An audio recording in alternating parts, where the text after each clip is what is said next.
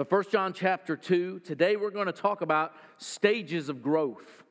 Stages of growth. That's right. If you didn't know it, God wants you as a Christian to grow.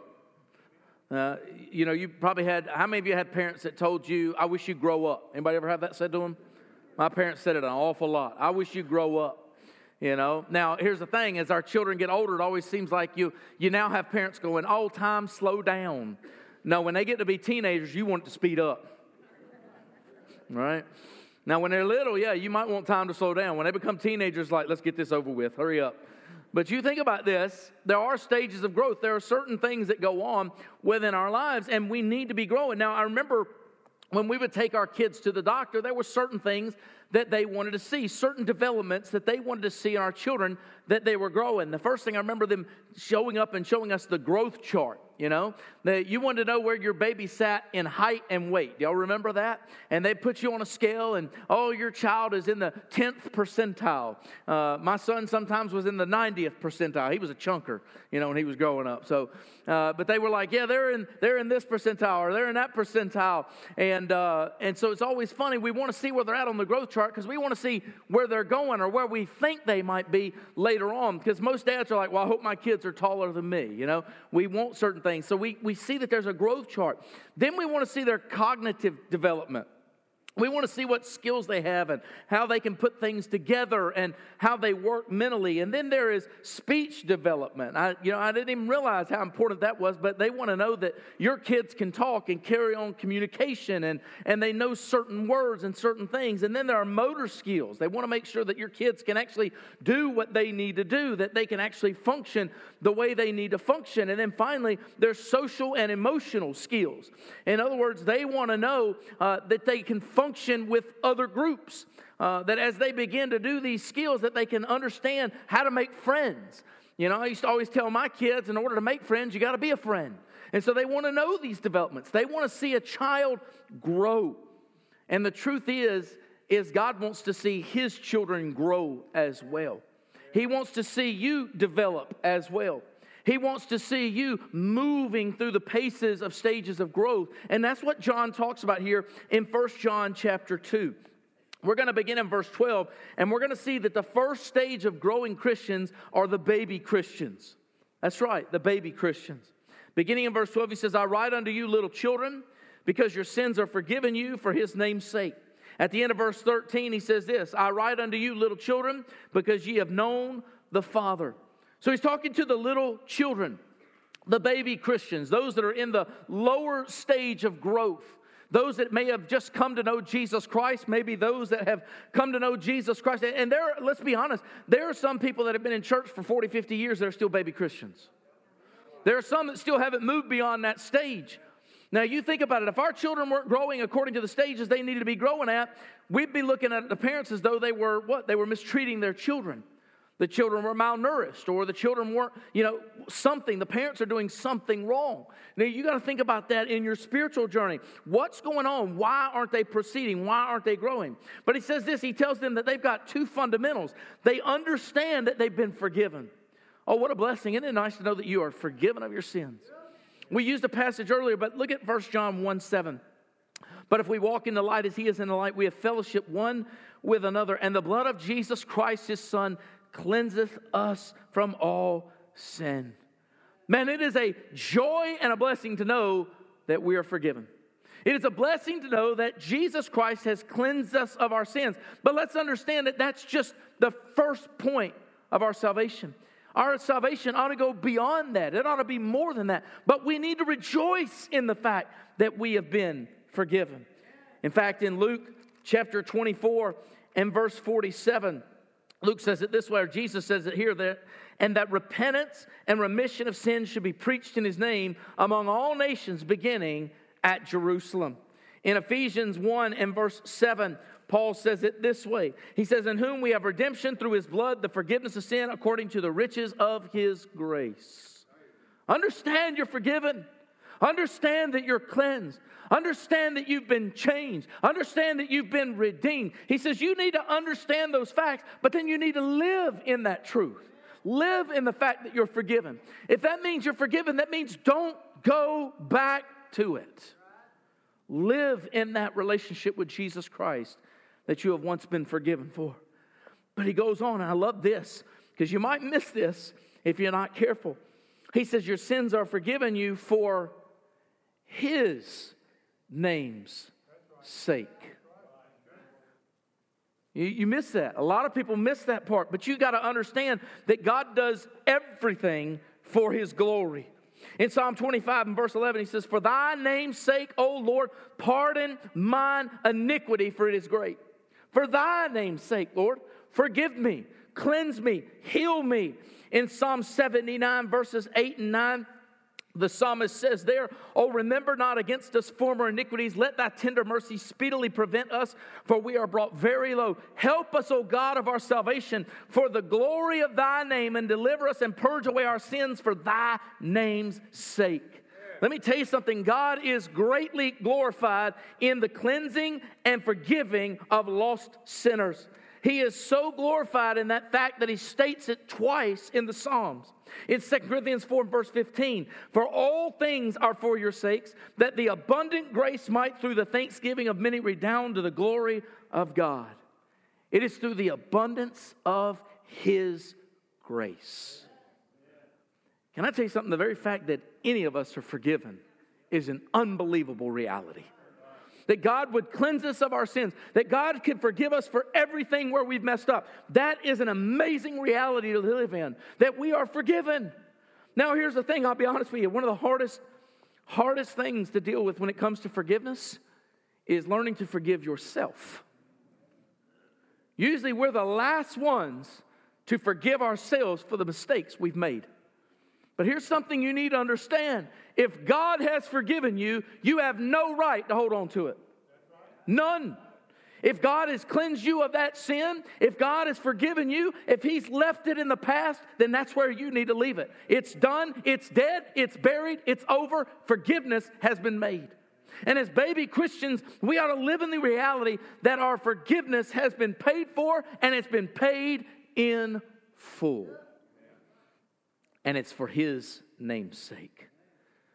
But the second reality he writes to baby Christians, he says in verse 13 at the end, I write unto you little children because ye have known the Father. What a blessing, a simple knowledge of God, isn't it? I love John chapter 10 where he talks about the good shepherd. But in John 10 in verse 4 he says this, and when he putteth forth his own sheep, he goeth before them, and the sheep follow him, for they know his voice. If you're a Christian, you know the voice of God. Can I tell you something? Here's what you know about the voice of God. The voice of God will never lead you astray.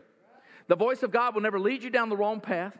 The voice of God will never lead you into sin. The voice of God will never, ever contradict the Word of God. The voice of God will constantly lead you into the things of God. The voice of God will cause you to serve the church of God. The voice of God will call you to win the lost to Jesus Christ. The voice of God will lead you in so many ways. And as young Christians, you need to know the voice. If you know the Father, you're going to know the voice. You're going to know how he speaks. You're going to know what he wants from you. You're going to know what he wants you to do. You're going to know these things because you know the Father and you know his voice. And in verse 14, I'm the good shepherd and know my sheep and am known of them. Isn't it amazing that God says you can have a personal relationship with him? The creator of the universe, the one who created every person, wants a personal relationship with you. You can know the Father. Here's the amazing thing. God has given us his word that we might know him. Now, I'll be honest with you. You don't read it because you don't want to know him. But if you read it, it's because you want to know him. It's that simple. Oftentimes people say, well, I don't know what God wants for my life. When was the last time you picked up his book? I don't know what God's will is for me. Well, when was the last time you checked his book? God speaks. God moves. You ought to know him. As baby Christians, these are simple facts that we know God and we know that we have forgiveness. Now, here's the amazing thing is that he says, you know the Father. Isn't it amazing? He says you have that intimate relationship with God Almighty. Romans 8:15, for ye have not received the spirit of bondage again to fear, but you have received the spirit of adoption whereby we cry, Abba, Father. The spirit of adoption. In fact, Galatians 4:6 tells us we're called the sons of God. We can cry out to him, Abba, Father. We have a personal knowledge that we have a name that we can cry out to God and we know him. That's amazing when you think about the fact that you can call God your Father and it's not blasphemous.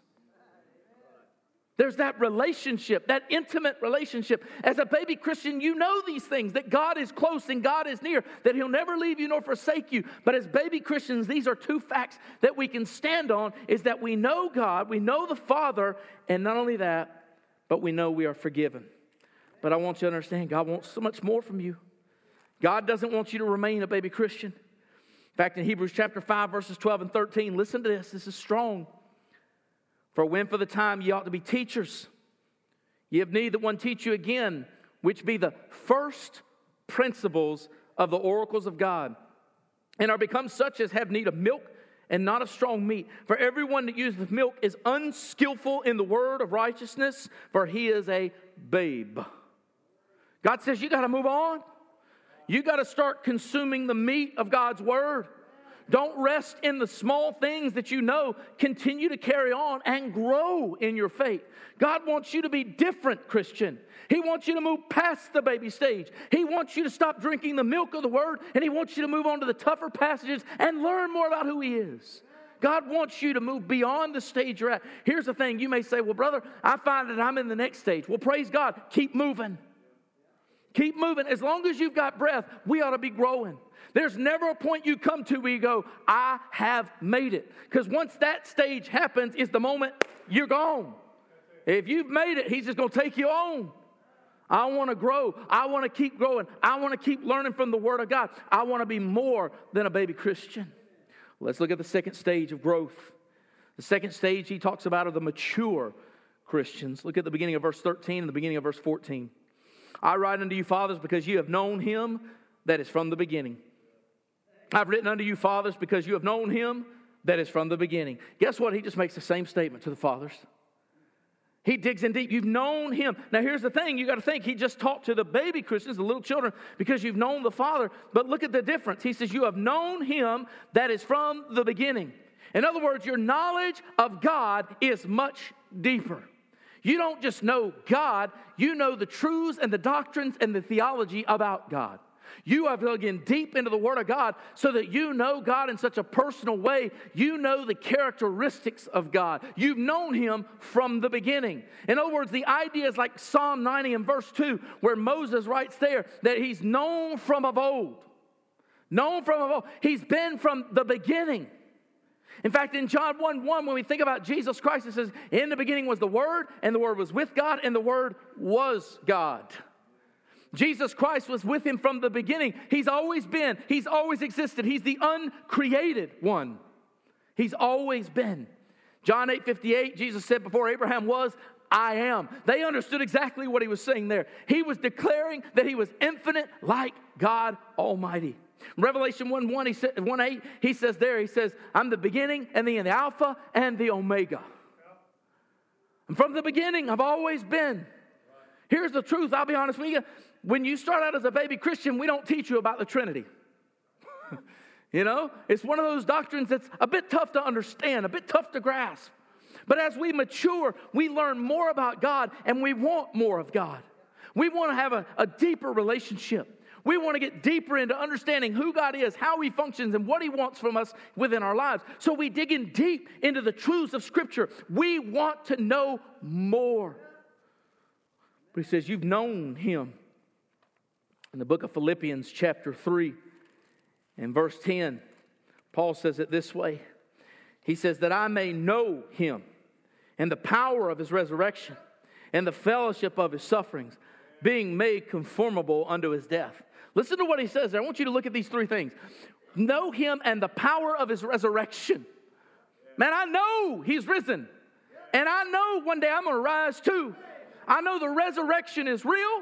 I don't ever fear. I don't ever doubt. You can go to Israel and guess what you'll find in the tomb? It's still empty. It will remain empty and there will never be a body found because it's not here. It's gone. He's resurrected. And because of that truth, I know that you and I, if we're believers in Christ, we shall rise also. I am in the power of his resurrection and the fellowship of his sufferings. As a Christian, I'm willing to suffer. As a Christian, I'm willing. In fact, I ought to assume that because I know Christ, suffering is on its way. All true believers will go through tribulations and persecution for the cause of Christ. Timothy, Paul makes that statement to him, and he tells him, he says, you got to know that you're going to be persecuted if you're a follower of Christ.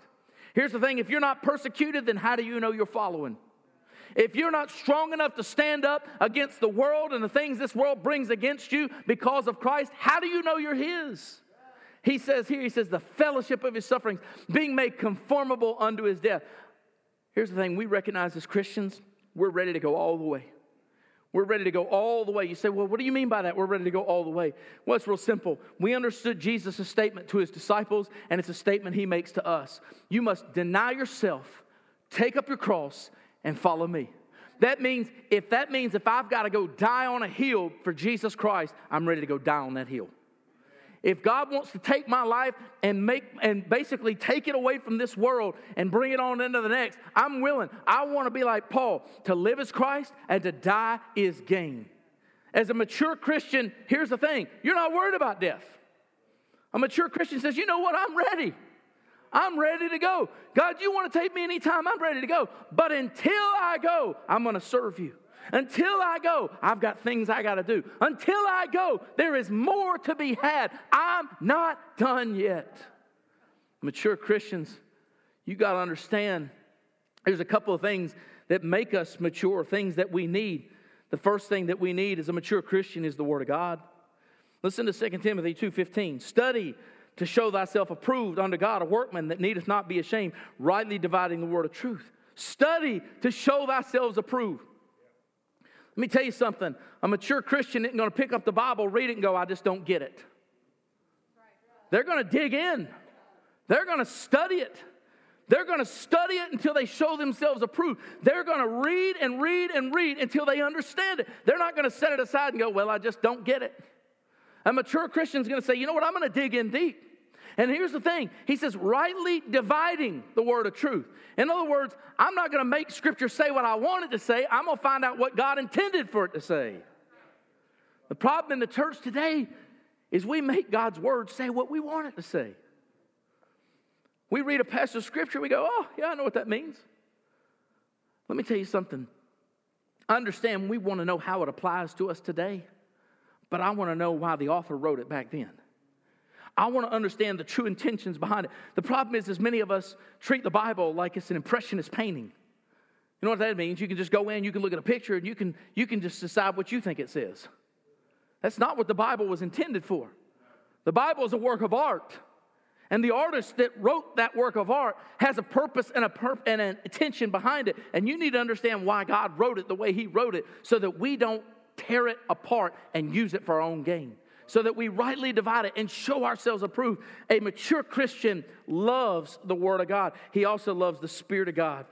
2 Corinthians chapter 3, verse 18, but we all with open face beholding as in the glass the glory of the Lord, we are changed in the same image of glory to glory, even as by the Spirit of the Lord. Oh, God, change me. Oh, have you ever just cried that out to God? Just change me. Just take this dirty, rotten, filthy sinner and change me.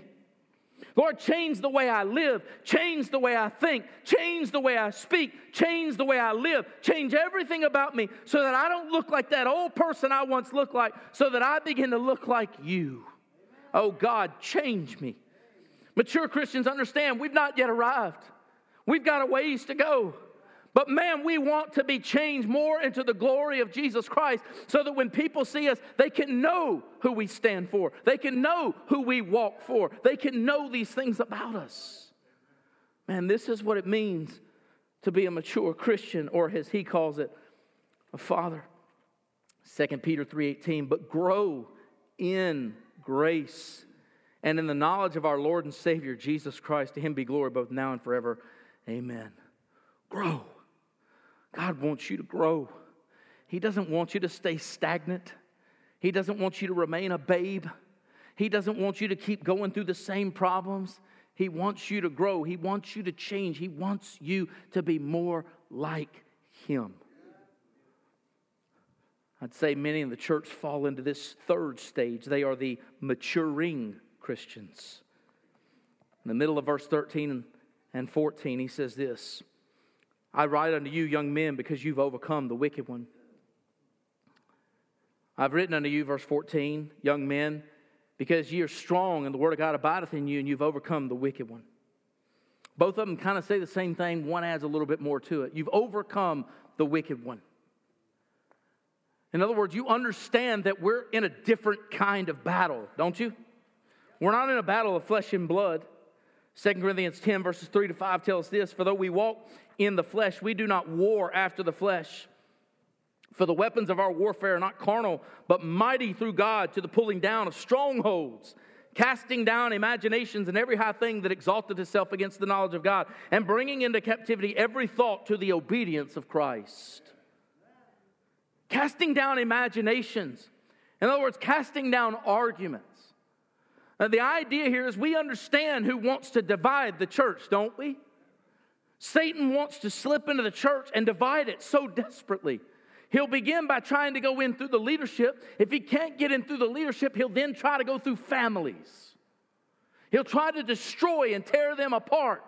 He'll try to make division to where husband and wife are divided amongst one another, and then they want the church to choose which side they want to be on. Because he wants to come in. And here's the thing, it's for casting down arguments. We understand we're not fighting against flesh and blood. We don't fight against one another.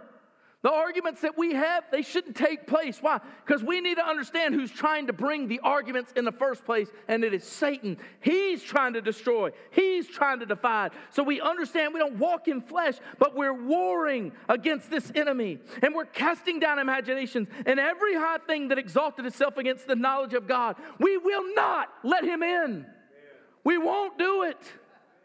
And when it comes to your family, take a stand. You are not getting into my family. You will not divide us. You will not tear us apart. You will not tear apart the church. You cannot win. We will not give you a foothold. You got to cast it down. Don't let him in. Don't give him a foot, because he'll take a mile.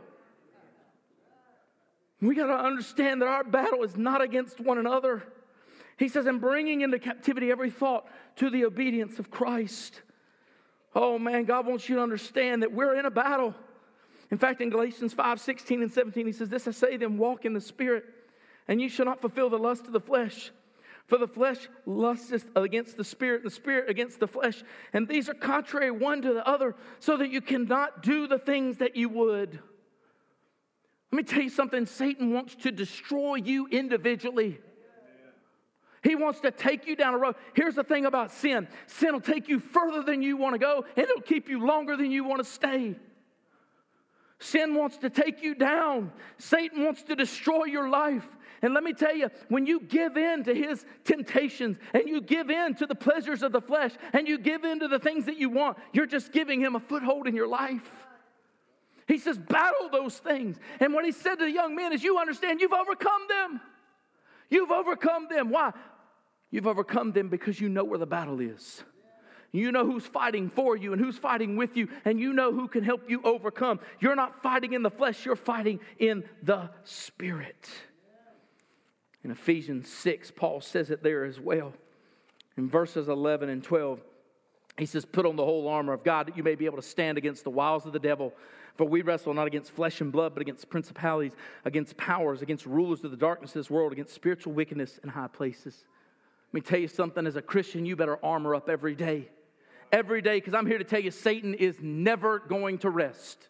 He's never going to take a break. He's never on vacation. He has nothing but to destroy you. That's all he wants. That's all he wants. And all you got to do is just give him an inch. Just give him a little bit. Deal battle. Overcome him. But look at what he says. I've written to you, young men, verse 14, because ye are strong and the word of God abideth in you. You want to know how to overcome the wicked one. You want to know how to grow in your relationship with Jesus Christ. It all comes back to the word of God. John 14:23, Jesus answered and said unto him, if a man love me, he'll keep my words. And my Father will love him and will come unto him and make our abode with him. Amen. Keep my words. We're to love the word of God.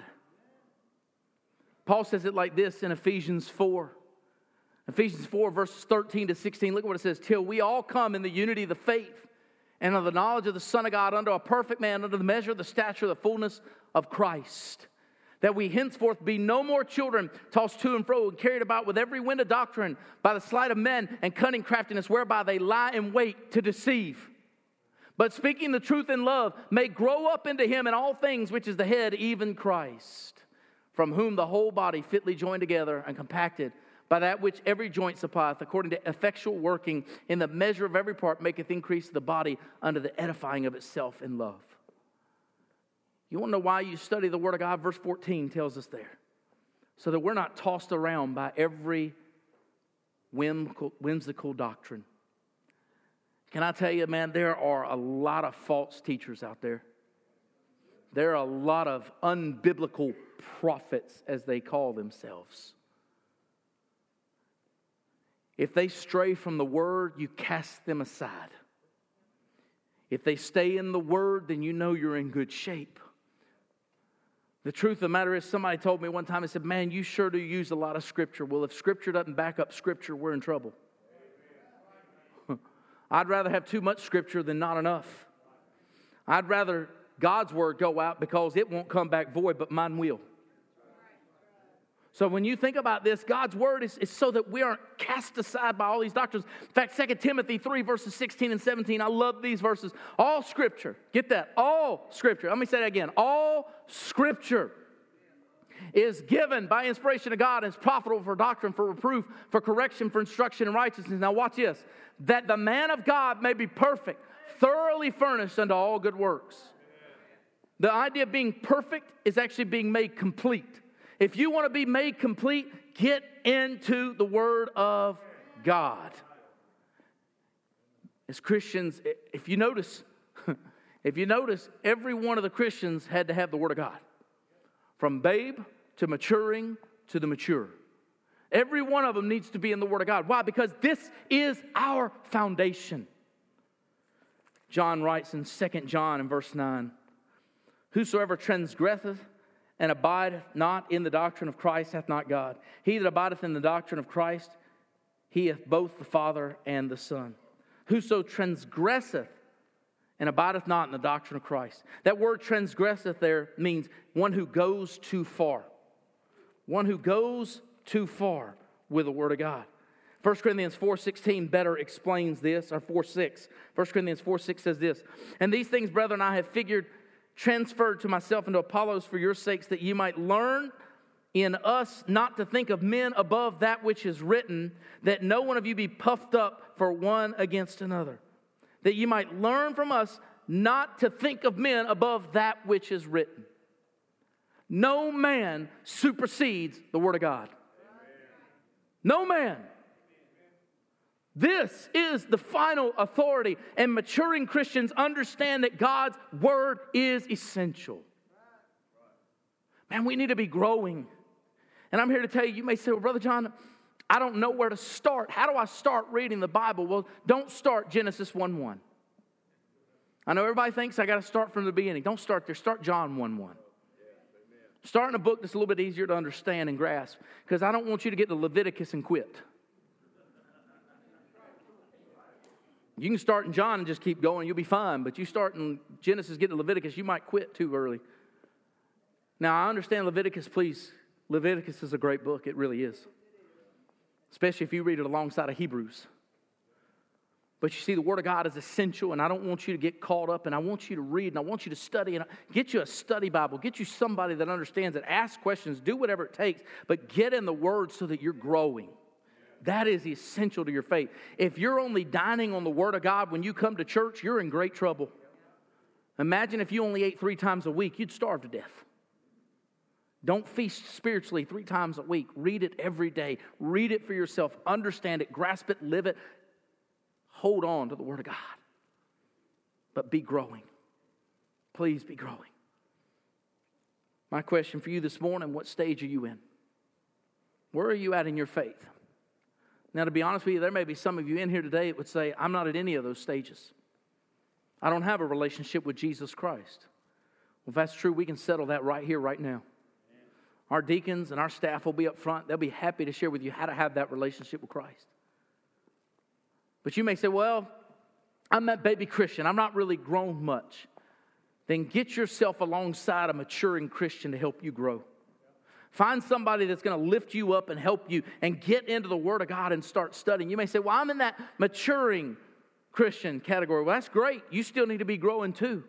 Dig in deep. Dig in deeper than you've ever dug in before. Find a place to serve. Get involved. Be used for the glory of God. Don't just sit back and let everybody else do the service. Get in there and get to work. You may say, well, I'm one of those mature Christians. Can I tell you, being a mature Christian isn't based on your age. It's based on your maturity in Christ. You're a father not based on your age. It's based on your maturity in Christ. And a mature Christian is never going to sit back and say, I've done my time. No, they're not. You've just slipped into baby mode when you did that. A mature Christian is going to say, what can I do next? How can I grow next? How can I serve better? How can I do more for the glory of God? Because I know that the time is drawing near and we've got too much to do for me to sit down on the sidelines. What stage are you in? Here's the truth. All I'm asking, start progressing. Start progressing in your faith. That's what John wanted.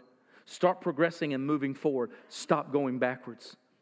We're living in a day and age right now where Christians are going backwards. They're using everything as an excuse. They keep going backwards in their faith. They keep going back to who they used to be. They stopped reading the Bible. They've stopped serving. They've stopped doing. Don't go backwards. If you've been going backwards, if you've been sliding that way, just go ahead and stand up today and say, you know what, I'm not going backwards any longer. I'm moving forward. It's time to get back on the right track, and it's time for me to start growing again. That's what we need. We need Christians who are going to stand up, step out, and serve and do what God has called them to do. And I promise you, when that happens, man, we're going to change this community. We're going to see God move in such a way like we've never seen before.